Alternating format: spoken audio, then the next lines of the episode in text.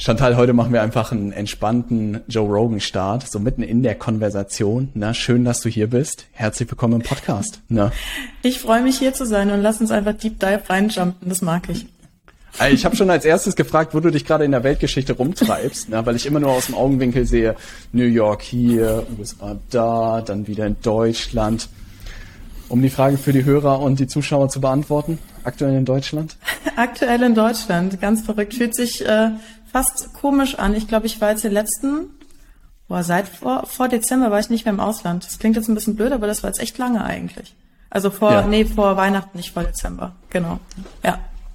Hey, dann wird's ja langsam wieder Zeit und du hast ja auch schon ein bisschen berichtet, dass das wieder losgeht ja. in die Welt nach draußen, ne? Ja, ja, korrekt.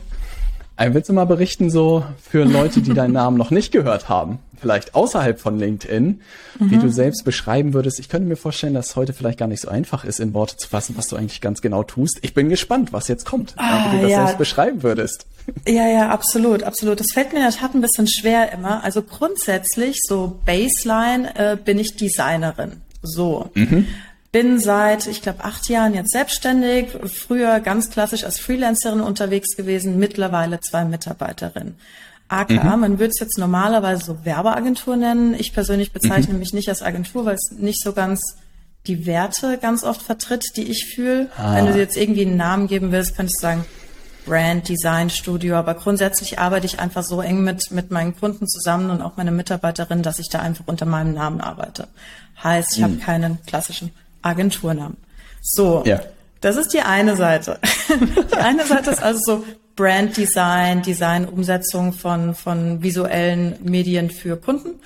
Ähm, mhm. Ganz unterschiedliche. So, und jetzt bin ich seit knapp einem Jahr, bin ich auch im äh, Web 3 und NFT-Thema ein bisschen aktiver unterwegs heißt. Das ist ja perfekt, das kann ich ja heute nutzen, um zu verstehen, was das eigentlich bedeutet. Ich höre immer nur diese ja. Buzzwords und denke mir so, mhm. what the hell bedeutet das wohl? Ja. Es, der Einstieg ist auch wirklich das Schwierigste. Also wenn man die das mal okay. überwunden hat und das ist so wie so ein Rabbit Hole, dann versteht man's. Und dann ja. ist auch schwierig, wieder rauszukommen. Und das ist so vor einem Jahr passiert, also vor knapp anderthalb habe ich selbst ein bisschen investiert in NFTs Seit einem mhm. Jahr bin ich jetzt aber auch Co-Founder bei einem Projekt. Und ähm, mhm. bei NFT ist es halt und bei Web3 generell so, dass es direkt international ist. Das heißt, ah. ähm, bei unserem Projekt haben wir quasi wie Kunden in schon über 35 Ländern. Alle Konferenzen sind gleich international. Und das cool. war ein Grund, warum ich letztes Jahr so viel unterwegs war, weil ich da jetzt zusätzlich mm. zu meinem Branding-Business quasi ähm, da als Co-Founderin auftrete, zum einen natürlich alles übernehmen, was visuell ist, also alles, was mhm. Branding betrifft, aber genauso Business Development und Netzwerk und äh, Keynotes und mhm. Panels und alles, was da so mit sich kommt, wenn man äh, es zulässt und es einfach mal passieren lässt. Ey, da müssen wir, da müssen wir, da müssen wir jetzt einen Crashkurs geben, ne? Mhm. Wo fangen wir ja. an? Web 3.0 oder NFT? Was macht mehr Sinn? Oh, ich glaube, wir können direkt bei NFT gerne starten. Also okay. um, ich versuche es jetzt mal wirklich so ganz, ganz easy going, damit ich nicht mhm. so viel Buzzwords Damit ich es auch verstehe. Ja, ja. genau, mit, damit du es auch verstehst und alle, die damit noch gar nicht in Berührung gekommen sind.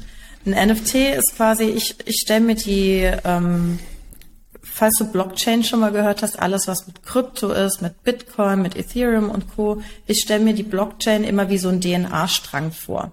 Ich versuche mhm. das mal so ein bisschen zu übersetzen. So. Und jetzt weiß man quasi, dass eine gewisse Sequenz auf diesem DNA-Strang, die beschreibt quasi ein NFT, das dir gehört. Das ist unverwechselbar ah. und es ist von außen einsehbar, weil es dezentral ist, heißt, keine mhm. Organisation, kein Unternehmen auf der Welt hat Einfluss auf diese DNA-Sequenz, die ist unveränderbar. So. Mhm, verstehe. Und an sich ist ein NFT dann einfach nur mehr oder weniger diese Sequenz und ein Digital Asset, also ein digitales, digitales Gut. Man kann auch sagen Echtheitszertifikat, das ist vielleicht die einfache Variable. Und mhm. als NFT gestartet ist, war ja der Kunstaspekt ein bisschen höher. Da ging es so ganz klassisch, was die meisten denken, so ein komischer Affe, so ein JPEG, einfach Right-Click Save. Den habe ich auch gesehen. Ja, ja. genau. So Right-Click Save sagt man da immer. Ähm, damit hat's gestartet und das war so der erste große Hype, einfach als quasi Investitionsmöglichkeit, Spekulation noch viel eher vielleicht als klassische Investition. Ähm, aber mittlerweile tun sich so viele Use Cases auf, weil du eben dieses digitale Echtheitszertifikat hast, dass du damit Memberships machen kannst. Und bei unserem Projekt zum Beispiel kriegen die man nennt das Holder, quasi die Besitzer dieses NFTs, ähm, haben das NFT und kriegen 240 Dosen Bier im Jahr for free. Und Im können Ernst? auf ja, das ist das das das ist unser Projekt. Ich habe hab hier auch meine denn? Dose hingestellt. Das ist halt ganz geil, weil du damit den ganzen Leuten, die natürlich noch nicht so tief da reingefallen sind in das Thema, das besser verständlich machen kannst. Also sagen kannst, eigentlich musst du über die Blockchain und Co. gar nicht viel wissen. Wenn du dieses NFT kaufst, kriegst du 240 Dosen im Jahr for free, kannst beispielsweise zu Events gehen. Wir hatten ein Bierfest von drei Tagen. Wir werden eins in Vegas haben, also in Las Vegas dieses Jahr im? April, weil die zweitmeisten Holder kommen bei uns aus den USA und die meisten aus Ja. Deutschland. Dementsprechend haben wir gesagt, okay, wir machen, machen was für die US-Amerikaner auch. Ähm, und das ist eigentlich so ganz grob zusammengesetzt. Ein NFT ist eigentlich digitales Echt- Echtheitszertifikat, mit dem du als Ja. Unternehmen aber die unterschiedlichsten Sachen machen kannst. Also auch Memberships, einfach äh, Zugänge zu Communities und Co. Und wie du Und du merkst, bin kannst sicherstellen, dass nur die richtigen Leute sozusagen, ich merke das schon, die richtigen Mhm. Leute können dann nur Zugriff haben, weil du ja ganz genau siehst, wer so ein Ding hat und wer nicht. Was war denn der Hype dahinter, dass das so, ist die Blockchain irgendwie endlich oder so? Also sind diese Plätze irgendwie begrenzt oder war es eher so die Kunst Ja. dahinter und man wüsste nicht, wie sich der Preis über die Jahre entwickelt?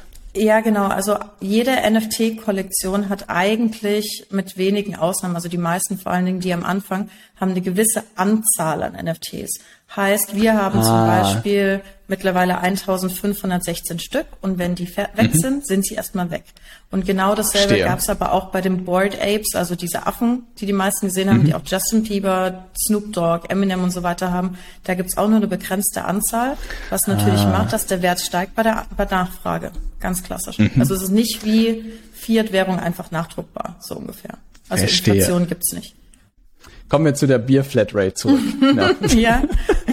Ich, hab, ich habe das Wort Bier gehört. ja, wirklich. Ja. Das, das hat mich abgeholt.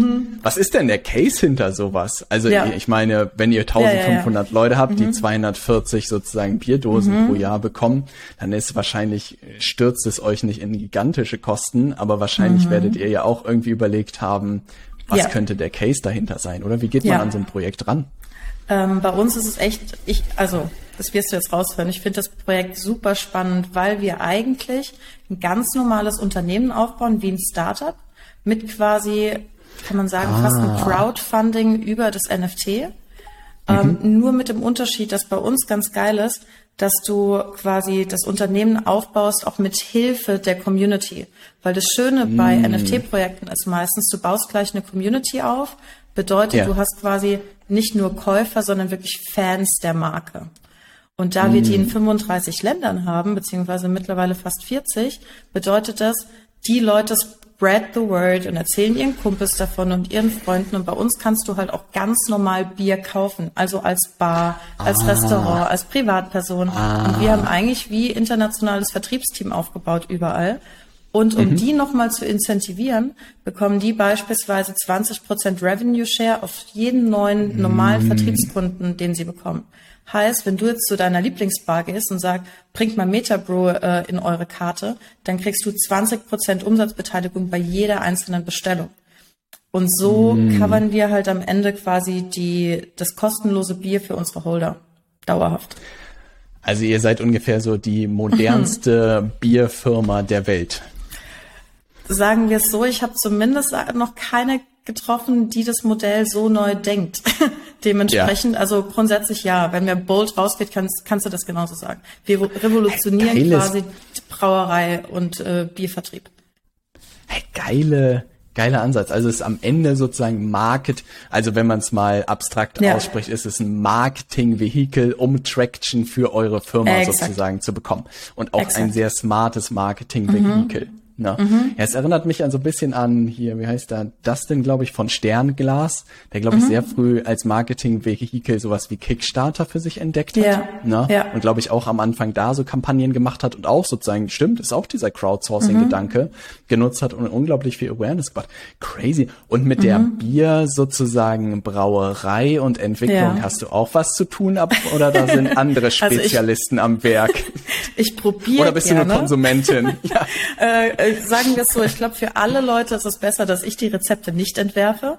Aber das Geile ist, Wobei, wir haben es noch nicht versucht. Vielleicht sollten wir es mal versuchen. Hey, ähm, ja, who knows? who knows?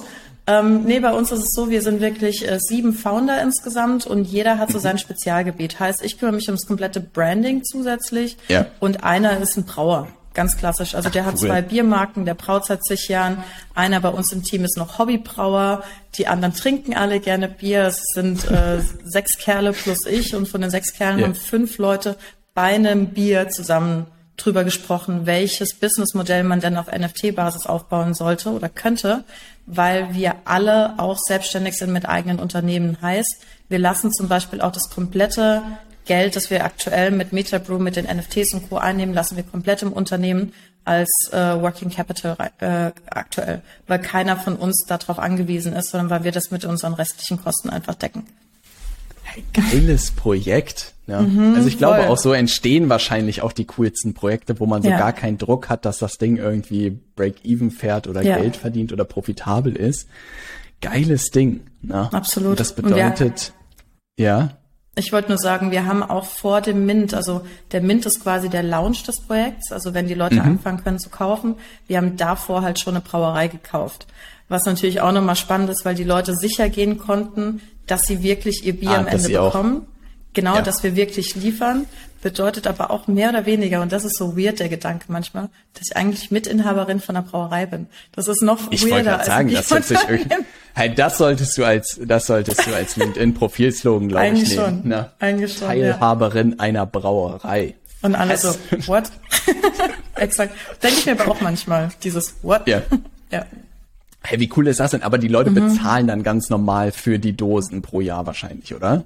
Die also bekommen oder kriegen die Holder die for free? Nicht. Die kriegen die for Ach, free, die Holder weil die nicht. haben genau. Die hm. Holder haben quasi einmalig ähm, unser Modell war so aufgebaut, dass sie einmalig roundabout 1000 Euro zahlen. Dafür kriegen sie mindestens, also das haben wir garantiert in den AGBs, mindestens drei Jahre 240 Dosen im Jahr for free, also Geil. 720 Dosen, also insofern vollkommen fein. Aber solange wie es uns gibt. Und wir bauen natürlich in den drei Jahren das Businessmodell so auf, dass es auf einem normalen Vertriebsmodell ganz normal äh, schwarze Zahlen schreibt und dass wir damit dann ja. die ähm, Holder quasi mit weitertragen. Ah, können. das sind sozusagen deren Dividende. Exakt, genau. Hey, wie geil. Ja. ja. Und wie, äh, wie spielt da jetzt Web 3.0 noch mit rein? Naja, grundsätzlich ist es natürlich aktuell einfacher, über die NFTs auch die NFT-Community abzuholen. Gerade mhm. weil wir seit puh, ein bisschen weniger als im Jahr bin, sind wir so klassisch im Bärenmarkt, also wie, mhm. wie bei Aktien auch, wo halt einfach die Marktlage nicht so geil ist, hat man gemerkt, dass die Leute sehr drauf anspringen, generell, dass wir nicht einfach eine Community und Bildchen ah. verkaufen, ah. sondern sie wirklich was auf dem Tisch stehen haben. Das heißt, mhm. Worst Case ist, uns gibt's in drei Jahren nicht mehr. Dann hatten sie aber drei Jahre umsonst Bier und haben quasi Investment wieder drinne. Best Case ist, wir werden irgendwann ein riesiges internationales Bierunternehmen oder eine Biercompany. Sie kriegen ihr Leben lang kostenlos Bier und noch Zusatzbenefits wie unsere ganzen Feste und mit Sicherheit auch mal andere Benefits, ähm, wenn wir wirklich mal groß sind. Weil das waren quasi unsere ersten Early Investor und auch Fans der Marke. Hey, das hört sich immer zu witzig an. Und das ist ja. doch ein Aufhänger wahrscheinlich, wo Leute auch sagen, und Chantal, wie kann ich da jetzt einsteigen? Und kann man da nicht mehr einsteigen? Ist das vorbei? Also gibt's auch so Launches oder wie läuft sowas ab? Oder genau. kann man jederzeit sagen, ich will auch so ein Holder werden? Aktuell haben wir sogar noch, ich glaube, knapp 400 NFTs und dann ist erstmal vorbei. Also dann machen wir erstmal die NFTs zu. Ja. ähm, dementsprechend geht's aktuell noch. Ähm, und danach, es kann sein, dass wir irgendwann mal einen zweiten Drop machen. Aber man sagt immer so schön, die Genesis Collection, also die erste Kollektion, hat eigentlich immer die größten Benefits. Weil das sind quasi, du willst ja auch was zurückgeben, dass die Leute so früh das Risiko mit dir gelaufen sind. Hm. Dann machst du nicht die zweite Kollektion, dass die auf einmal mehr Wert hat als die erste. Beispielsweise. Äh, Scarcity kann Chantal, gefällt mir. Also für mhm. alle Leute, denen es in den Fingern kribbelt, na, damit einzusteigen, den Link packen wir natürlich in die Show Notes. Na. Name Was? ist auf jeden Fall legendär geworden. Voll, voll gut. Was vielleicht noch interessant ist, auch als Businessmodell einfach von unserer Seite, wenn du zehn NFTs hältst oder mehr, kannst du ein eigenes Kerndesign machen. Das heißt für Unternehmer auch ganz geil, weil du kannst natürlich für Events, für ah. äh, alles mögliche deine eigenen White-Label-Lösungen mit dem Bier haben. Und das haben wir ab zehn NFTs. Das finde ich halt auch ganz geil. Dann kriege ich pro Jahr aber 2400 Dosen zu mir nach Hause geschickt. Exakt, oder ins Büro. Und dann kannst du eine gute Party mitmachen. Ey, da kann ich aber verdammt mhm. gute Party mitmachen. Ja. ja. aber das ist ein geiler Ansatz. absolut. Echt, dann, dann kreiert ihr dann cooles viele. Design für die Dosen. Exakt. Ja, das kann ich mir vorstellen. Ent, entweder äh, machen wir das selbst oder die Leute schicken uns Druckdaten. Eins von beiden, da sind wir ganz offen. Ach, geil. Ey, geiles, ja. geiles Projekt, ey. Das macht da auch mega Bock. Auf jeden Fall die Daumen. Ja. das muss man echt sagen.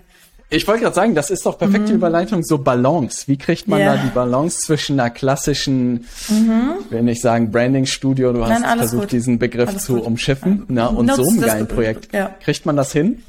Äh, ja, grundsätzlich sehr gut, muss ich sagen. Was mir natürlich hart weggefallen ist, ist so ganz klassische Freizeit. Aber ähm, was man halt sagen muss, alles, was so Web 3 ist und das Rumgereise. Ich meine, ich war letztes Jahr in London, ich war in Tokio, habe bei beiden auf dem Panel bzw. den Keynote gehalten. Also total verrücktes Zeug, was ich mit meinem Branding-Business halt wahrscheinlich nie gemacht hätte.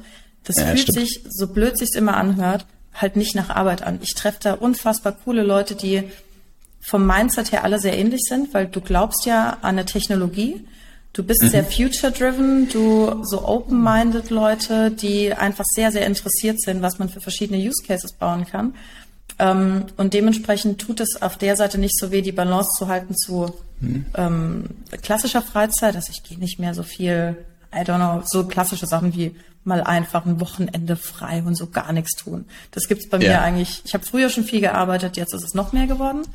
Und mhm. zwischen den zwei ähm, Businesses es geht eigentlich sehr, sehr gut, weil ich bei Metabrew ja auch komplett den Branding-Part übernehme. Ah, und das ist genau dasselbe. Also wie so ein also Kunde fließt, sozusagen. Genau, ja. da fließt die Expertise komplett rein aus über zehn Jahren, in denen ich jetzt im Design und im Marketing irgendwie arbeite.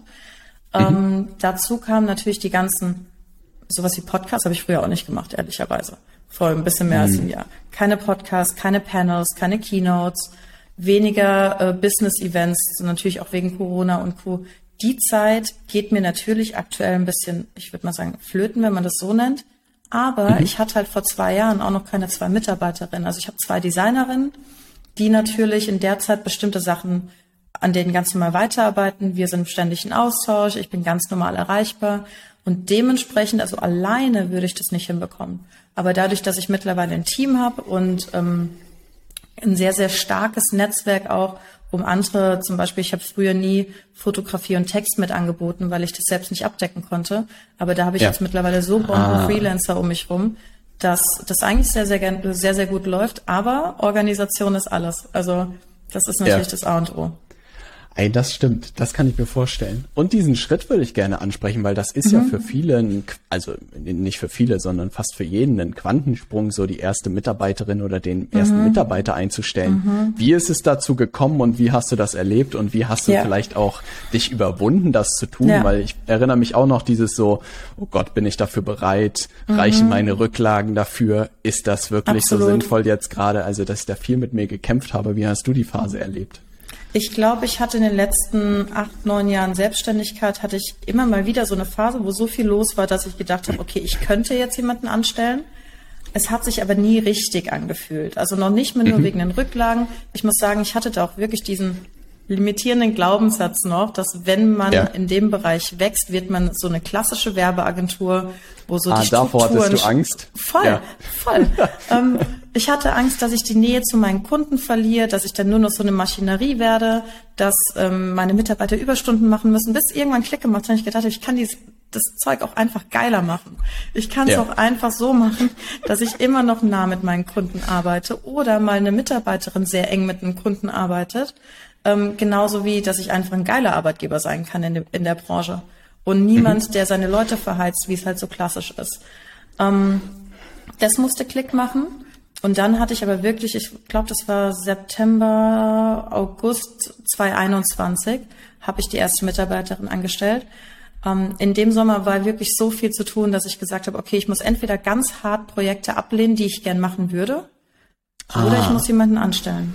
Also das war ah. so der ah. Sprung, wo ich gesagt habe, okay, ich habe aber so viel, so viel geile Anfragen. Ich hätte da ja. wirklich Bock drauf. Und dann ja. bin ich aber grundsätzlich der Typ bei allem von, ach fuck it, ich mach das jetzt einfach. Und da war so Geil. der Punkt. Und das habe ich sonst immer und andere Schritte gehe ich auch viel schneller. Bei Metabrew ja. zum Beispiel war letztes Jahr, ich habe die Anfrage bekommen, habe überlegt und wusste, okay, das wird wahrscheinlich relativ viel Arbeit dafür, dass kein Geld zurückfließt, muss natürlich mit anderen Sachen dann deckeln Und dann war aber ehrlicherweise im selben Gedanken mal direkt, ach fuck it, natürlich. Ich lass doch sowas nicht go. liegen. Ja, genau. Ja. Einfach mal die Erfahrung sammeln. Und so war das damals auch. Also einmal, ich hatte genug Anfragen. Äh, ich mhm. hatte safe genug Einkommen, um eine Mitarbeiterin mitzuziehen. Das ist, das war kein ja. Problem. Mhm. Und dann dieses einfach machen Mentalität, die ich glaube ich grundsätzlich immer hab, war da noch stärker in dem Moment. Ey, das hört sich ja nach einer perfekten Kombination an, weil gerade auch das, was du beschreibst, so Anfragen zu haben von Projekten, auf die man richtig Lust hat, ne, ja. das ist natürlich eine coole Voraussetzung. Ne? Gib mir mal eine Sekunde kurz, mein Hund, ja. der will hier rein, der macht Trouble. Gerne, sehr gern.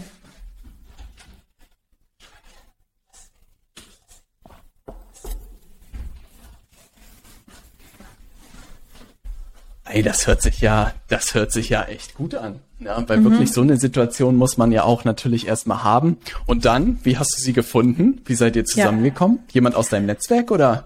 Äh, ja, in der Tat ähm, war meine erste Mitarbeiterin, lass mich kurz überlegen, ja, die hat, die kam frisch aus dem Studium und hat ja. vorher sechs Monate Praktikum bei mir gemacht. Ach, und ich geil. wusste, sie ist fertig und ich wusste natürlich, was ich an ihr habe und wie gut sie ist ja. und was sie gut kann. Und das waren genau die Tasks, die ich als erstes abgeben wollte. Da hat ja. es sehr, sehr gut gepasst. Ey, das passt ja wie, wie Faust aufs Auge. Mhm. Na, ja, ja, absolut. Ey, das freut mich voll, weil das, was du auch gesagt hast, ich kann mir das so vorstellen, nie groß Agentur sozusagen gemacht, aber ich kann mhm. mir vorstellen, dass man ein bisschen Angst hat, so, ja, dann werde ich auch so eine, so eine Agentur wie die da draußen und diese Vorstellung, dass man das gar nicht so selber gestalten kann und das auch richtig cool machen kann, ja, ne? Ja, ja. dass man das vielleicht, glaube ich, lange gar nicht geglaubt hat. Ansonsten, genau. Chantal, du bist ja auch jemand, der früh, glaube ich, auf LinkedIn gesetzt hat, ne? Wenn ich das so recht erinnere. Wie kam es dazu? Ich wollte gerade sagen, es ist halt die Frage, was früh ist. Ich glaube, angemeldet und ein bisschen aktiver war schon lange. Und ja. so richtig drauf gesetzt oder wirklich aktiver angegangen war wahrscheinlich auch so mit der ersten Mitarbeiterin September, Oktober. 2021 mhm. sowas. Also nicht mhm. super Early Bird, aber jetzt auch nicht super spät. Ja. Ähm, ich glaube, das kommt einfach auch davon, ich mag klassische Akquise nicht.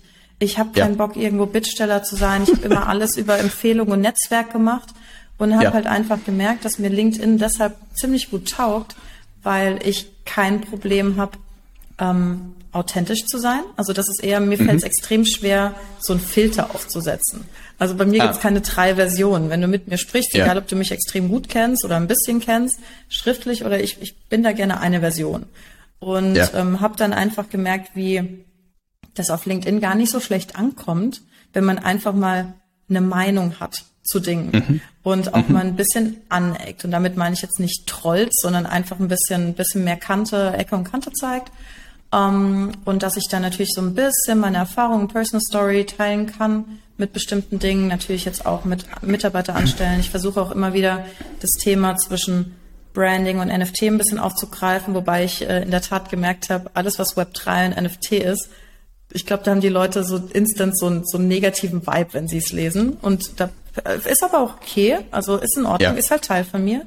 Ähm, und auf deine Frage zurückzukommen, warum ich dann darauf gesetzt habe und da wirklich ein bisschen mehr Fokus drauf gesetzt habe. Ich finde es halt super angenehm, dass du dadurch, dass du authentisch bist und deine Inhalte spielst, dass die richtigen Leute sich bei dir melden, ähm, mit denen du auch, und so zumindest meine Erfahrung, menschlich komplett connectest, weil sie haben ja schon so einen kleinen Einblick in das bekommen, wie ja. du denkst und wie du funktionierst.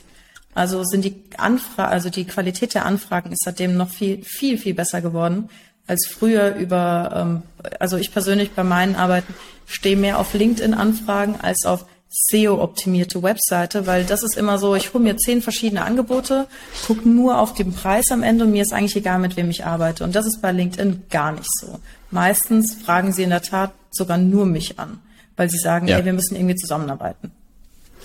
Also kann man festhalten, LinkedIn äh, beste Akquise-Strategie oder bester Kanal wahrscheinlich neben Empfehlungen ja. und Netzwerk. Ne? Exakt. Ja, das ist so schön, dass du das sagst, weil ich habe das auch das Gefühl, ich glaube wahrscheinlich auch in eurem Geschäft, ne?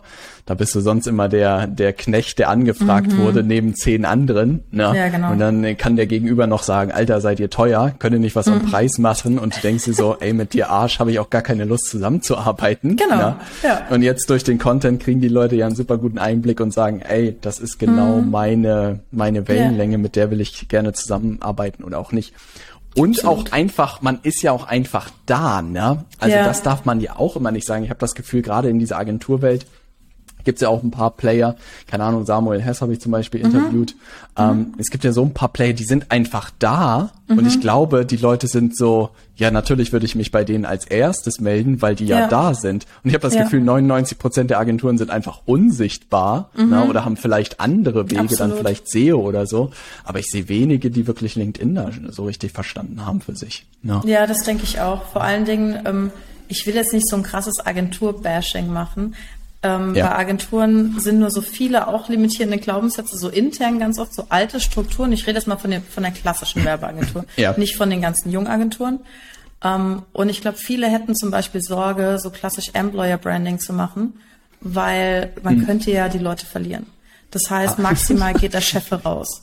Und ja. äh, die haben meistens keine Zeit und keinen Bock oder sehen es nicht als so wichtig an und schon hast du niemanden auf LinkedIn. Als Beispiel, anstatt. Hey, das ist ja. ein, ja, das ist ein guter Punkt.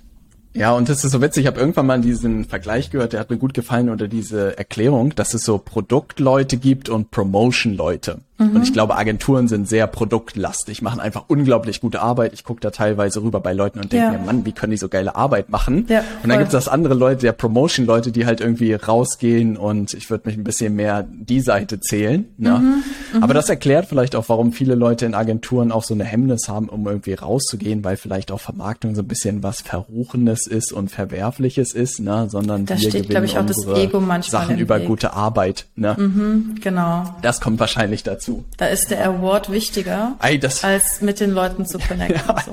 Das ist so mein, das, was immer mitschwingt. Ei, Warum ich so ein Problem habe, das Wording zu nutzen, Agentur, das ist immer so mein Gefühl dafür. Ey, das verstehe ich. Witzigerweise bei uns da am Steinhöft in Hamburg, da waren auch zwei große Agenturen. Mhm. Und da war wirklich im Eingang, der war zugepflastert mit diesen Awards. Ne? Mhm. Und ich war wirklich so, Mann, Klischees sind echt für was da. Ne? Und das war Absolut. irgendwie lustig, jeden Morgen Absolut. zu sehen. Ne? Ja. Kommt vorher. Ey, Chantal, ich habe eine coole Frage mitgebracht. Perfekter Arbeitstag. Wie sieht der aus bei dir? Oh, wirklich ein perfekter Arbeitstag. So, auf den ich mhm. so richtig hart Bock hab. Auf den du so richtig Bock hast. Es gibt ja immer wieder so Tage, witzigerweise hatte ich jetzt mhm. Sonntag so ein, ne, wo ich irgendwie, habe ich einfach gesagt, ey, heute tobe ich mich aus und mache einfach Content. Und ich hatte irgendwie mhm. total Bock da drauf. Und dachte mir abends so, geiler Tag, ey. Ne, hat irgendwie Spaß gemacht. Das ist so witzig, dass du das gerade ansprichst, weil ich habe auch gerade überlegt und ich glaube, der letzte Tag, der so richtig, also der mir so unfassbar viel Spaß gemacht hat, ähm, okay, es gibt verschiedene, aber ich, ich steige jetzt mal damit ein, war glaube ich Samstag oder Sonntag auch, weil ich hatte keinen einzigen Call, keine E-Mail, nichts und habe wirklich einfach mal Konzepte erarbeitet wieder. Also ich habe mich an so, ähm, wir sitzen gerade an einem Branding für für eine Weinmarkt, Weinmarke dran ähm, mhm. wo wir komplettes Rebranding machen, also von Logo, Corporate Design, Labels, Webseite, Marketingstrategie dazu. Cool. Und ich habe mich halt einfach mal hingesetzt und habe mal die Ideen, die wir hatten bis jetzt und die die ganze Zeit noch mal im Kopf waren, einmal zusammengeballert in der Präsentation runter und habe dazu ein Loom-Video gemacht, habe so ein bisschen meine Gedanken erklärt und habe es einfach mal einmal an den Kunden geschickt und also so ein bisschen Status Quo aus meinem Kopf raus.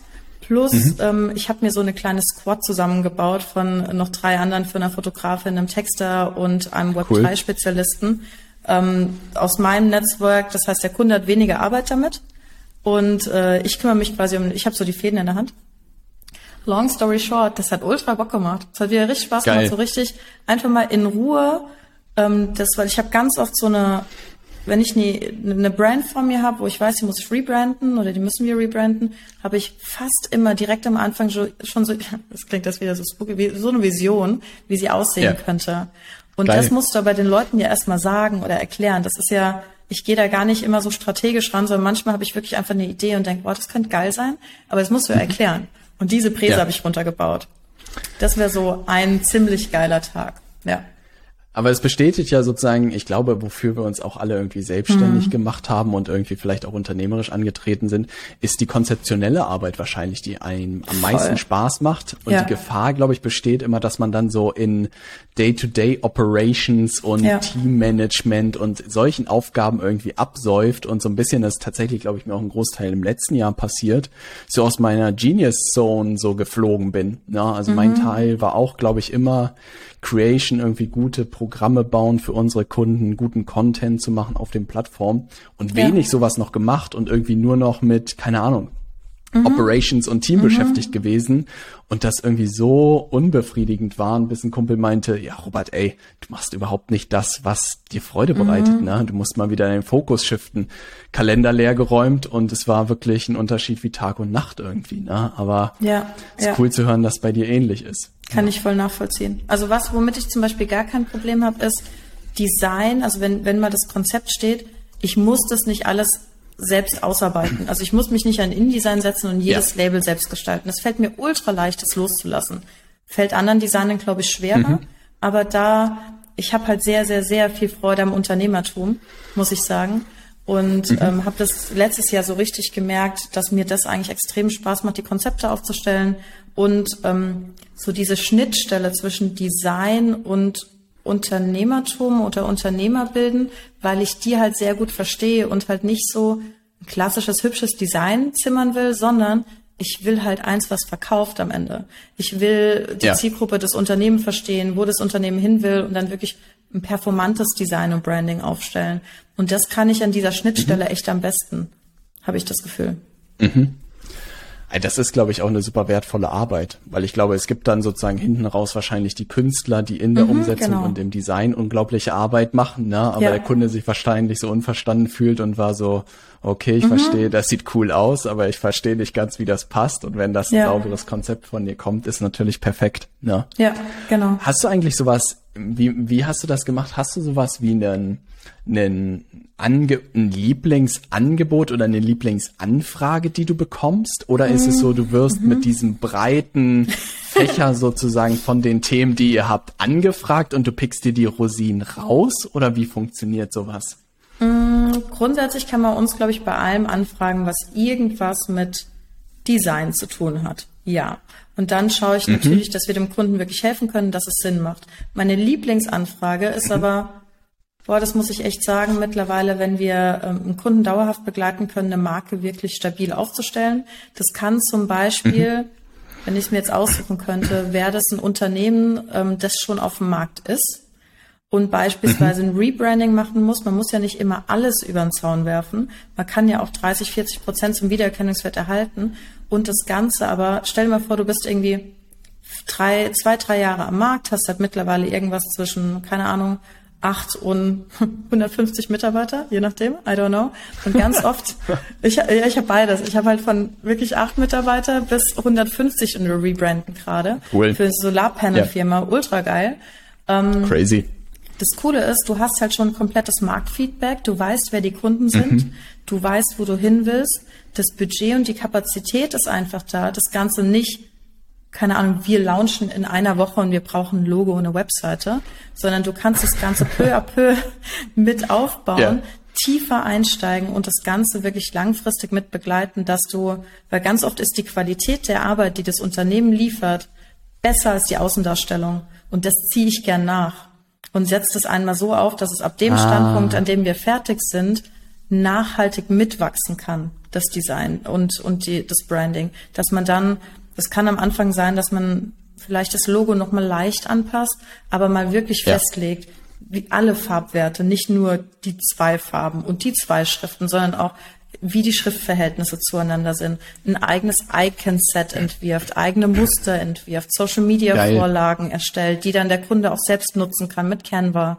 Ähm, lauter Sokram, Packaging und dann kannst du natürlich peu à peu nach und nach alle anderen Medienmaßnahmen oder Marketingmaßnahmen, die dann anfallen, kannst du auf ein stabiles, neues Corporate Design aufbauen, das aber dann im Idealfall nicht wieder drei Jahre liegt und jeder macht so sein Ding, sondern das dann wirklich so als Guideline dient und das Unternehmen damit mitwachsen kann. So, und das ist meine Lieblingsanfrage. Das ist zum Beispiel das, was wir jetzt gerade bei dem Wein machen. Und bei dem Wein gehe ich zum Beispiel noch eine Nummer tiefer rein, weil der Kunde ähm, noch keine Marketingstrategie hatte man muss ja sagen, ich bin ja jetzt auch seit über zehn Jahren im Marketing unterwegs. Heißt, bisschen was gesehen, ne? Ein bisschen ja. was gesehen, äh, sehr, sehr viel Erfahrung durch meine Kunden halt einfach gemacht, weil wenn du in alle ja. möglichen Branchen Einblicke hast, ah. äh, nimmst du natürlich mega viel Learnings mit, so dass ich mit ihm die roughe Marketing-Strategie komplett plan. Und wenn wir dann Experten in Gebieten brauchen, kann ich mir die immer noch über mein Netzwerk holen. Das ist mhm. so mein, mein, äh, meine Lieblingsprojekte eigentlich. Heißt nicht, dass wir kleinere einzelne Anfragen nicht auch machen, wenn es passt. Aber wenn ich es mir aussuchen kann, dann sowas. So ähnlich wie wir es bei MetaBrew jetzt quasi auch dauerhaft betreuen. Also wirklich eine, ähm, ein Brandaufbau, entweder von null oder wenn die Marke mit Marktfeedback schon da ist. Geil. Ja, das kann ich mir vorstellen, dass das ein cooler und auch ein dankbarer Job am Ende ist, ne? wenn mhm. die sozusagen in die erste Phase, die ersten zwei, drei Jahre sich vielleicht so die Hörner abgestoßen haben und sozusagen den Proof of Concept ja. ist ja, glaube ich, immer genau. so die genau. schwierigste Phase haben. Ja. Ne? Und dann, was du gesagt hast, ist ein cooler Punkt so, dass die, die Produkte und die Angebote in der Zusammenarbeit schon besser sind als das, was nach außen transportiert wird. Exakt. Das Gefühl habe ich auch so ein bisschen, mhm. gerade mit ein paar Kunden gesprochen haben und die meinen, ey, nach außen sieht man nicht so ganz, wie verdammt gute Arbeit ihr hinter den Kulissen mhm. macht. Und ich so, ja, danke, da muss ich vielleicht noch mal ran. Ne? Ja, ja. Aber ist, glaube ich, eine coole, ein cooler Winkel, wo man dann auch nicht diesen Druck hat, ja, wie du gesagt hast, in einer Woche ist der Launch und alles muss stehen, sondern man das nach und nach irgendwie nachziehen kann. Dann wird's halt auch besser, also langfristig. Das ist ja das Geile. Und das Schöne ist auch, das Unternehmen kennt sich ja schon. Ich habe das ganz ja. oft, ich arbeite grundsätzlich super gern mit Startups, weil die Startup-Mentalität, ich mag diese Macher-Mentalität. Aber sie wissen halt ganz oft noch gar nicht, wer sie sind. Sie kennen nicht nur nicht ihre Kunden, sondern sie kennen auch ihre Firmenmentalität noch nicht, ihre Werte, ah. ihren Purpose. Der entwickelt sich ja ganz oft in den ersten Jahren erst. Wirst du vielleicht auch wahrgenommen haben. So Grundwerte, klar, die hat man als Unternehmer, aber wo man wirklich hin will und oder hingeht und nicht nur das Produkt an sich, sondern wo sich das Unternehmen hin entwickelt. In den ja. ersten ein, zwei Jahren passiert so viel, dass ich halt lieber ja. eigentlich da einsteige als bei Null. Ja, Ey, da bin ich vollkommen bei dir. Das ist auch eine Erkenntnis, die ich in den letzten Wochen und Monaten auch so ein bisschen hatte, dass die Leute, die sich häufig die Hörner so ein bisschen abgestoßen haben und die da zum Beispiel darüber nachdenken zu skalieren in unserem Fall, mhm. ne, die auch so mhm. diese Gedanken haben, was weiß ich, kann ich irgendwie ein digitales Produkt aufbauen, ne, ähm, weil ich zum Beispiel eins zu eins zusammenarbeiten als Berater oder auch als Coach irgendwie schon über habe, ne, habe ich mhm. genug von das mit denen am meisten Spaß macht. Ne? Ja. Also die wissen am Ende, wie Vertrieb funktioniert, die haben Grundlagen im Marketing und mit denen dann ein richtig geiles digitales Produkt zu bauen und das erfolgreich zu vermarkten, habe ich gemerkt, ey, das macht unglaublich viel Spaß und das ist auch der Grund, warum wir versuchen, das und das nach und nach sozusagen zu fokussieren. Ne? Mhm. Aber das ist clever, dass du das machst, sozusagen mit diesem, vielleicht ist es sehr sinnvoll, mit so einem breiten, mit so einer breiten Wahrnehmung rauszugehen und sich dann die Projekte zu schnappen, die irgendwie gut aussehen ne? und wo ihr wirklich ein äh, einen guten Ansatz am Ende habt. Ja. Ich helfe auch wirklich auch einfach gerne Unternehmen und Unternehmern, die eine ja. bestimmte Herausforderung haben. Und wenn du jetzt zu mir kommst und sagst, boah, eigentlich steht soweit alles, aber unsere Social Media Vorlagen und oder das Packaging, das sitzt gar nicht. Und wir haben Kapazität, dann, wenn ich die Person mag und ich finde das Unternehmen cool, dann sage ich ja nicht nein. Also, also ja. wenn du es, wenn du es von Coaches lernst, müsstest du ganz hart Nein sagen, ganz harte Nischen haben.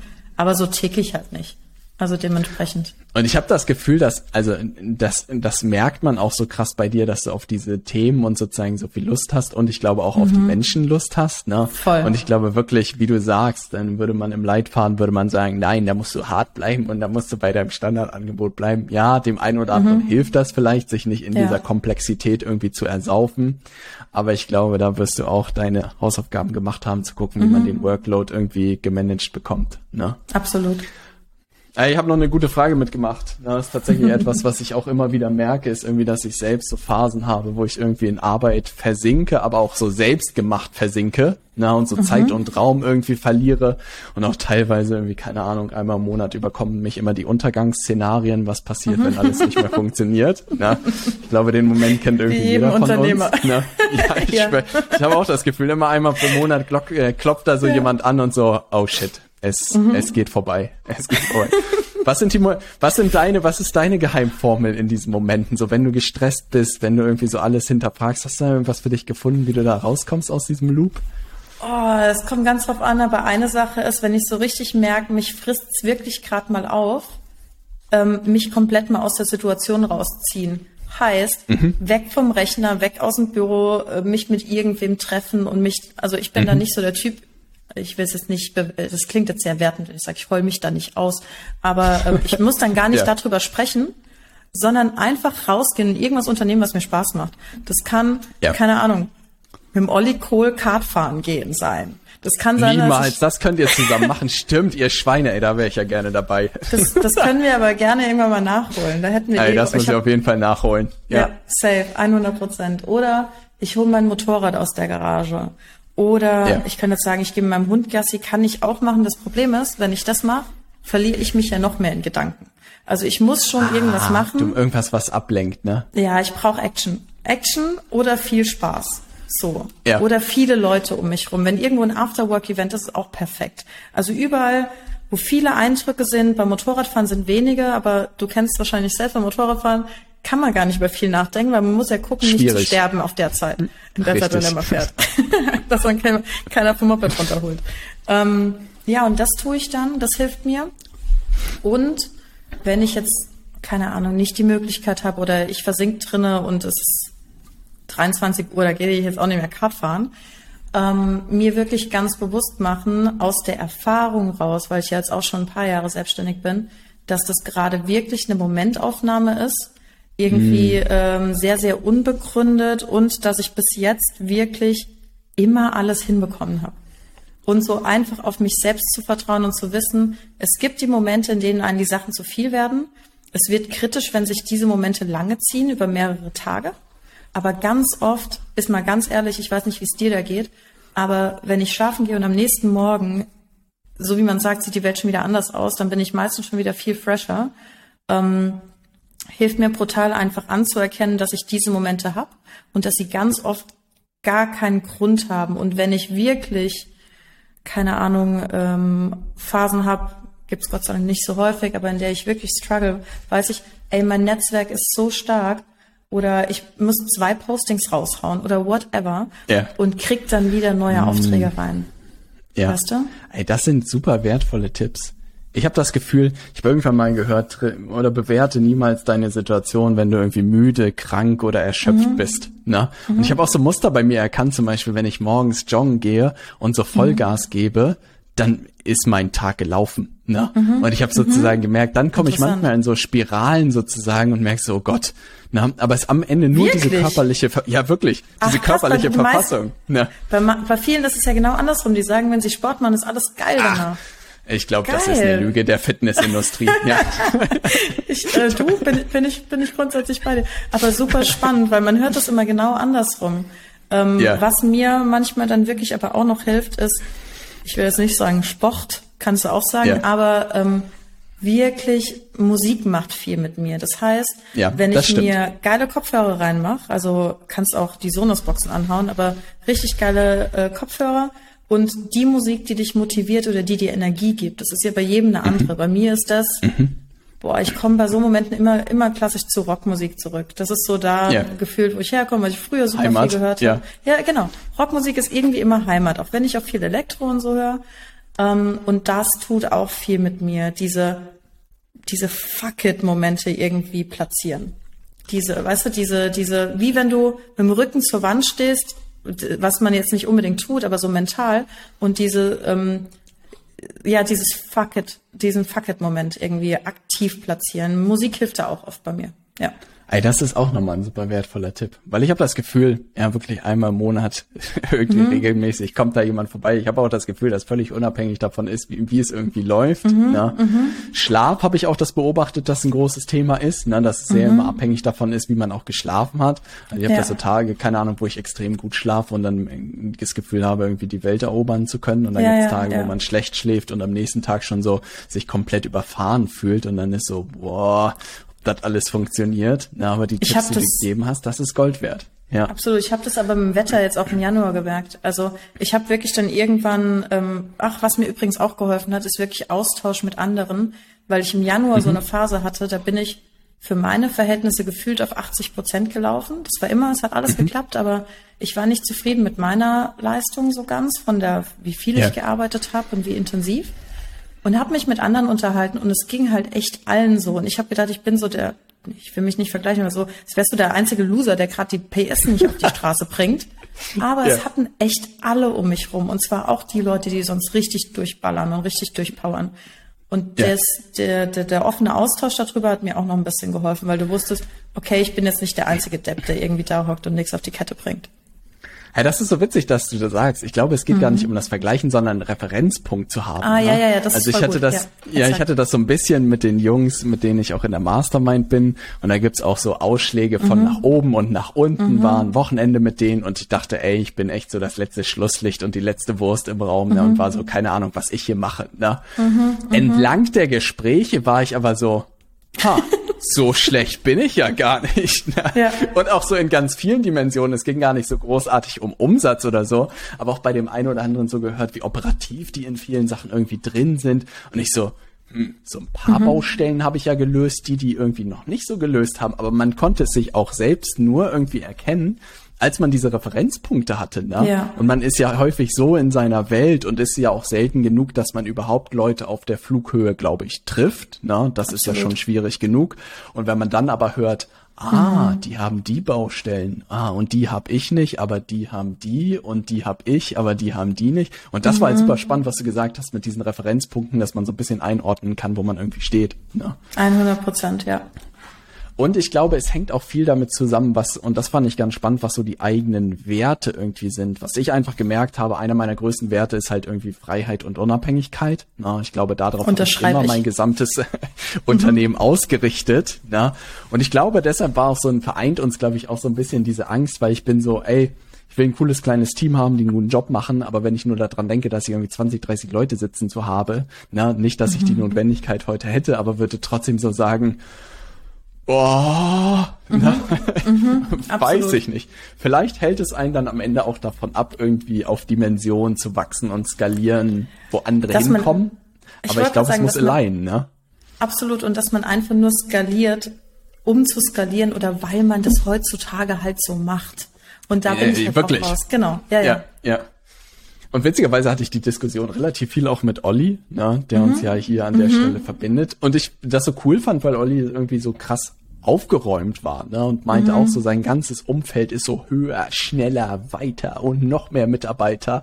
Und er war immer irgendwie der Gegenpol und hat gesagt, und wofür jetzt genau? Na, also ihr seht jetzt nicht aus, als ob ihr alle total glücklich seid und mhm. total entspannt seid, sondern ihr seht eigentlich aus, als ob ihr von dieser Maschinerie jeden Tag gefressen werdet und ich sitze hier entspannt in meinem Homeoffice mhm. schreib LinkedIn-Posts, die besten der Welt, ne, und genieß ja. mein Leben, ne? Und ich Exakt, dachte mir so, und steigt danach in geil, wie klar er das hat, ne? Wirklich. Ja, ist so. Absolut, absolut.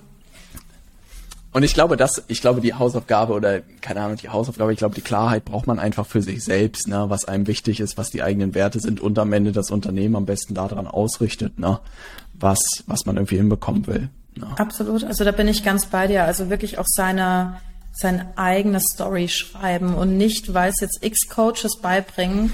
Ähm, das ist ja per se nicht falsch, aber es passt halt nicht auf jeden, ähm, so spitz wie möglich in eine Nische reinzugehen. So und so funktioniert Skalierung. Du brauchst digitale Produkte. Das macht alles Sinn, aber eben nicht für jeden. Und ähm, viele laufen dann halt den Weg und merken auf dem Weg, oh, das ist, das fühlt sich irgendwie nicht gut an, das ist gar nicht meiner. Und dann sind sie da ja. und sind auch nicht glücklich und haben vielleicht ein sehr gut laufendes Business, aber funktioniert halt dauerhaft nicht, wenn du nicht, also was bringt dir irgendein Business der Welt oder irgendwas, wenn du nicht happy bist? Und schwierig. Ähm, ja, absolut. Ja. Dementsprechend sich selbst kennen und seinen eigenen Weg einschlagen. Ja, ich habe mal das einfache Zitat gehört: First happy, then wealthy. Und das mhm. hat irgendwie so mhm. viel geändert, weil ich glaube, da so viel Wahrheit drin sein muss, dass du an den Tätigkeiten, die du tagtäglich tust, Freude haben musst. Ne? Und dann wird auch sozusagen Umsatz und etc. sozusagen folgen. Ne? Sonst würde ich ehrlicherweise auch Metabro nicht machen. Ich meine, man muss dazu sagen, Metabro hat unfassbares Potenzial, irgendwann ja. viel wert zu sein, wenn wir es schaffen, das Ding aufzubauen. Und zwar mehr, als ich mhm. wahrscheinlich mit normalem Branding-Business machen könnte. Aber ehrlicherweise würde ich das niemals mit aufbauen, weil in ein paar Jahren vielleicht sehr viel wert. So, mhm. ich baller da ja nur gerade Kapazität und Zeit rein, aber es macht so viel Spaß. Du baust da halt gerade ein internationales Unternehmen mit auf, ähm, mit so viel Community-Feedback und du lernst so viel coole Leute kennen, machst irgendwelche Keynotes in in Tokio. Wie verrückt ist das? Ich war drei Tage in das Tokio. Das ist wirklich verrückt. So, ja. ja, wirklich. Aber so Erfahrungen machst du ja nur, wenn du mal Wege gehst, die irgendwie spaßig aussehen. Also manchmal mhm. funktionieren sie auch aus dem normalen Business raus, weil du viel verdienst und alles cool. Aber bei mir halt, ich bin den Weg halt einfach gegangen, weil er sah aus, als würde mir Spaß machen. Es könnte ich viel lernen auf dem Weg und was am Ende das Ziel ist, ob das viel, viel Kohle abwirft oder nicht, ist wirklich zweitrangig oder sogar drittrangig. Ja. Also da, da fallen mir viele Sachen davor ein, warum ich es machen würde. Das Endziel wäre natürlich so Cherry on top, aber es ist nicht der Grund, warum ich Metabro angefangen habe. Bei keinem von uns, witzigerweise. Und ich glaube, das ist am Ende ja die beste Voraussetzung für ein mhm. cooles Projekt, dass jeder mit seiner vollen Freude irgendwie dabei ist. Ne? Und ich glaube, dann kann da am Ende nur Großartiges irgendwie entstehen. Ne? Vor allem, weil du halt bei sowas einen langen Atem haben musst.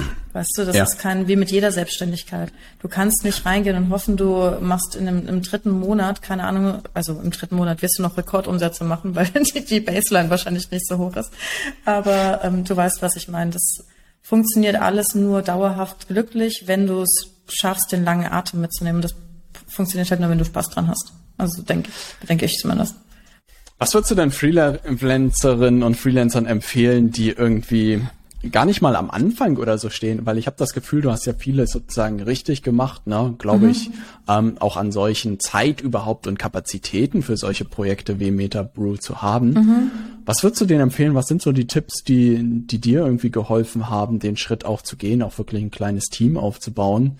Was ja. vielleicht sich auch die Chantal vor fünf Jahren oder so gewünscht hätte, weil es wahrscheinlich sind irgendwie Mindset-Glaubenssätze, die da einen Unterschied gemacht haben und weniger Taktiken, oder? Äh, bei mir ja, ganz klar. Ich hatte in meinem Leben noch keinen Businessplan, keinen Dreijahresplan und habe auch keine Affirmation, die ich mir jeden Morgen sage. Also da falle ich äh, komplett raus. Cool. Ähm, bei mir ja. ist es wirklich sehr viel Mindset-Arbeit, ähm, was ich gemacht habe. Mhm.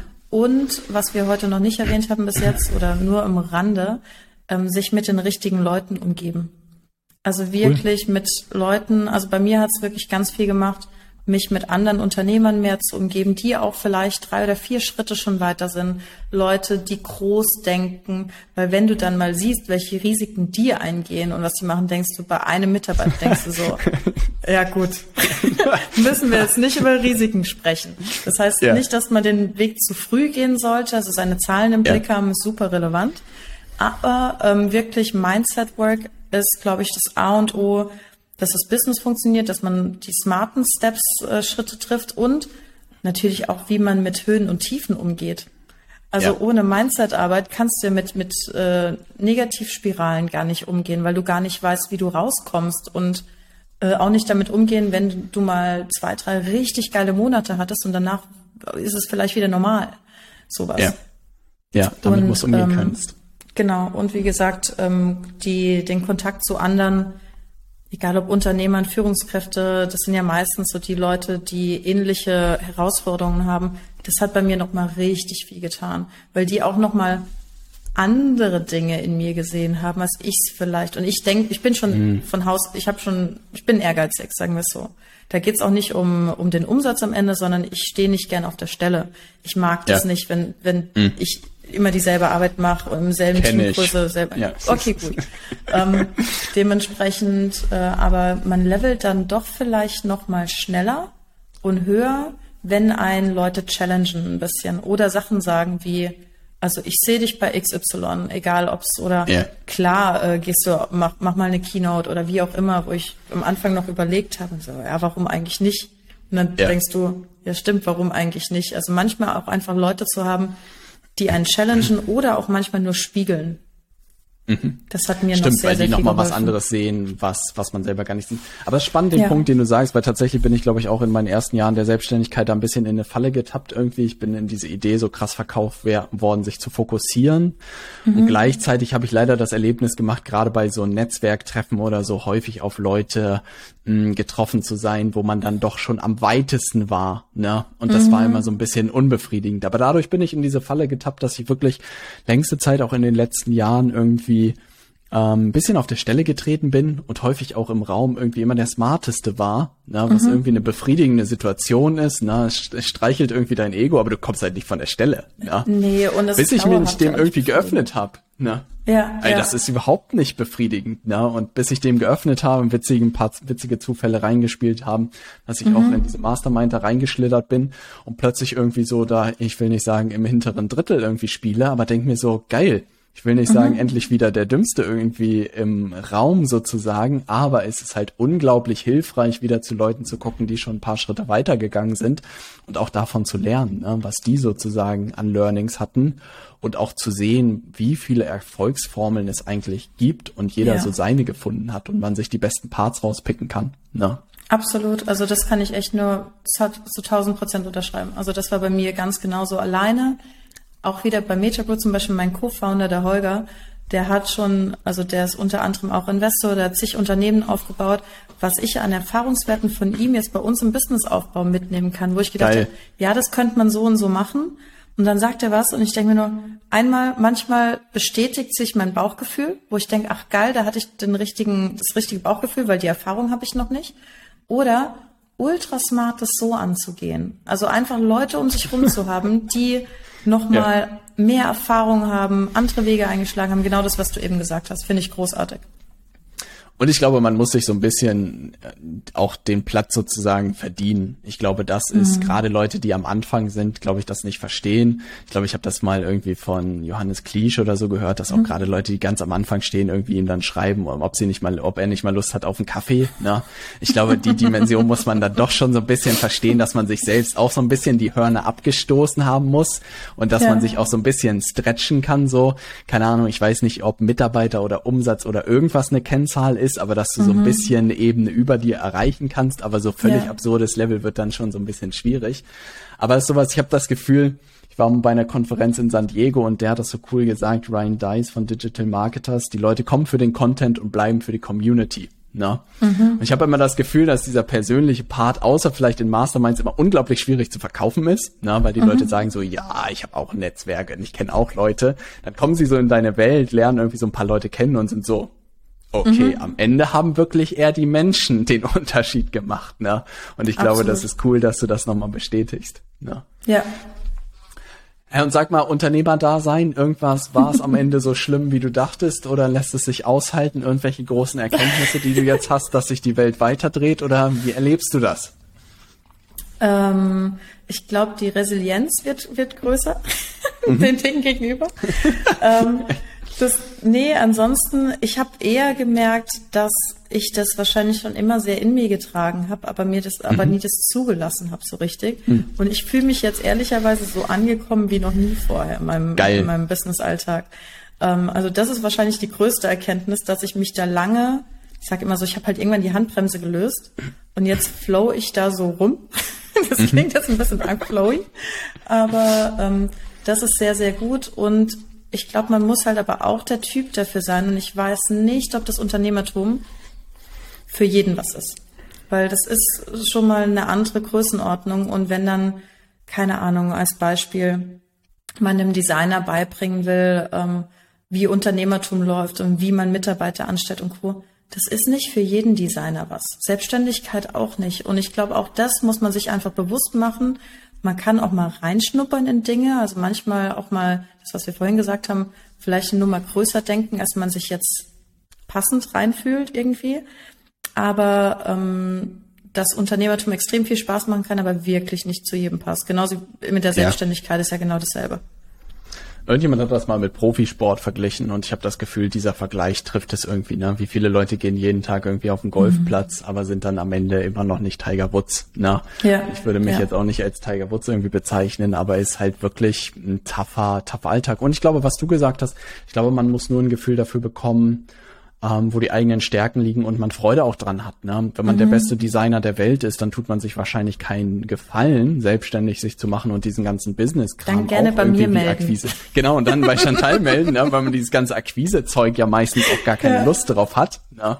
Und mhm. wenn man aber merkt, keine Ahnung, Menschen und das Strategische macht einem Spaß und auch Verkaufen macht dem ein Stück weit Spaß, dann kann man darüber nachdenken. Was ich halt gemerkt habe, auch gerade mit Kunden zusammen, dass viele gar nicht den Ausblick überhaupt darauf hatten, dass sie auch unternehmerisch aktiv werden können. Und das mhm. war halt ganz cool und das ist auch die Idee von meinem Podcast, irgendwie so ein bisschen den Leuten zu zeigen, welche Perspektiven man heute überhaupt hat. Selbst wenn man heute noch in der Selbstständigkeit so alles tut, na, mhm. dass es heute coole Wege gibt, für die Leute, die Lust haben, den Weg einzuschlagen. Und witzigerweise gerade vor unserem Interview auch ähm, ein Gespräch mit einem von unserem Kunden gehabt, der als Recruiter super erfolgreich ist ne, und jetzt an diesem Scheideweg ist, so zu überlegen, stelle ich den ersten Mitarbeiter ein mhm. oder nicht. Ne, und ich meinte auch, die Entscheidung musst du für dich treffen. Ne, und wenn du sagst, den Weg willst du gehen, können wir dir gerne in der Vermarktung etc. helfen. Aber wenn du sagst, ey, ich bin, bin an dem Ort, an dem ich gerade bin, super happy ne, und ich will diesen nächsten Schritt nicht gehen, dann ist das auch völlig nachvollziehbar. Und ich glaube, wie du sagst, da muss man irgendwann auf Bauchgefühl etc. hören, aber ich glaube, es lockt immer so ein bisschen diese Frage, was wäre, wenn ich den mhm. Schritt gehe oder was wäre später gewesen, wenn ich mich getraut hätte. Oh. Ne? Und ich glaube, ja. das löst dann viele Leute so, ah, vielleicht traue ich mich mal jemanden einzustellen. Ne? Absolut, was ich halt immer sehr mag an Gedanken, egal ob es jetzt um Unternehmertum geht oder um was anderes, was bereue ich am Ende mehr, den Schritt versucht zu haben oder den Schritt nicht versucht zu haben? Also und das ist ein ähm, starkes Gedankenexperiment. Ja. Die Sache ist, dann, wenn ich egal bei was darüber nachdenke, wird mir die Entscheidung immer direkt ab. Ich weiß sie direkt. Ich weiß ja. direkt, ärgere ich mich, die Möglichkeit nicht wahrgenommen zu haben, oder ärgere ich mich, wenn ich sie wahrnehme und sie geht schief? Und bei mir ja. ist immer so, ich ärgere mich, die Möglichkeit nicht wahrgenommen zu haben. Weil ich ja. halt immer, wenn ich Chancen sehe, denke ich mir, okay, was kann schlimmstenfalls passieren?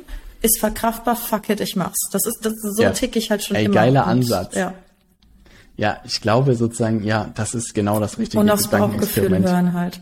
Ja. Ja. Weil wenn man sich dann am Ende ärgert, man hätte ich mal das Projekt irgendwie gemacht oder nicht, ne, dann Oder was wäre wenn blöd. gewesen, wenn das funktioniert hätte und wenn das der Gedanke ja. mehr schmerzt als eventuell ein Fail in Anführungszeichen beziehungsweise ich rede ja klassisch wirklich nie von Fails, sondern es sind wirklich alles Learnings. Am Ende, also Failen ist ja nur, wenn du danach aufgibst und nicht weitermachst. Wenn du danach weitermachst, kannst du es ja als Learning sehen.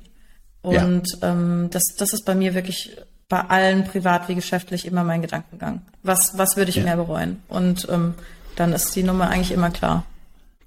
Das verstehe ich, dass da die richtige Antwort ist. Ein cooler, cooler Ansatz sozusagen, da damit irgendwie mit solchen Gedanken spielen, sozusagen sich auch so ein bisschen mhm. zu challengen, weil ich glaube, mhm. häufig läuft man ja immer in diese Falle rein, so ja, dafür bin ich noch nicht bereit oder so, aber für was war man jemals irgendwie bereit? Ne?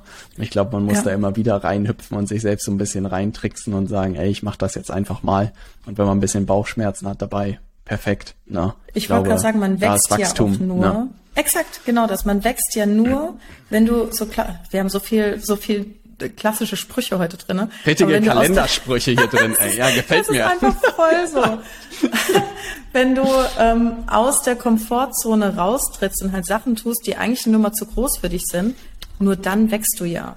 Und das habe ich ja. die letzten Jahre halt ganz hart gemerkt. Und äh, ehrlicherweise macht mir das weitaus mehr Spaß, als auf der Stelle zu treten. Ich challenge mich halt per se gerne, aber ich glaube, bisschen Mut äh, wird dem einen oder anderen generell immer ganz gut tun. Also einfach mal machen und meistens macht's ziemlich viel Spaß oder man lernt auf dem Weg total coole Leute kennen oder viel über sich selbst und was hat man denn meistens zu verlieren? Also dementsprechend. Ja.